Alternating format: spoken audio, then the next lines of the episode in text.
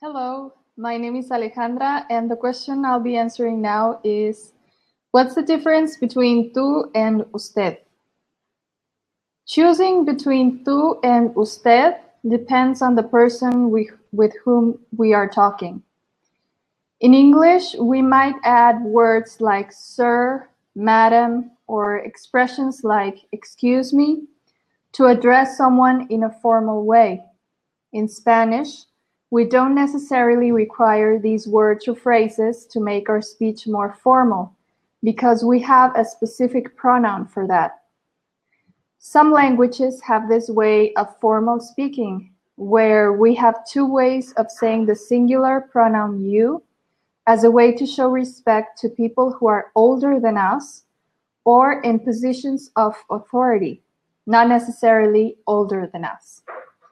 An easy way to remember this is when speaking to people our age or younger, we use the pronoun tú.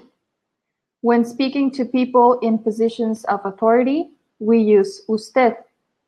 When speaking to people who are older than us, but not necessarily in a position of authority, choosing between tú and usted will depend on the level of trust between you and the person.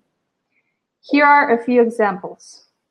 Number one, first day of university, classmates are all your age. You use the pronoun tú when talking to them, but you use the pronoun usted to talk to your professor. Number two, now imagine the same context. First day of university, but you have a classmate who is 45 years old. You address him or her with usted, just as you address your professor.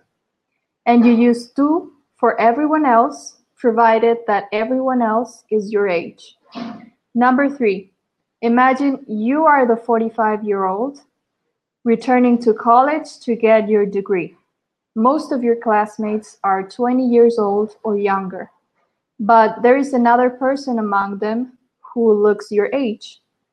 You will address all of your classmates with tú, but you will address your professor with usted regardless of how old he or she is.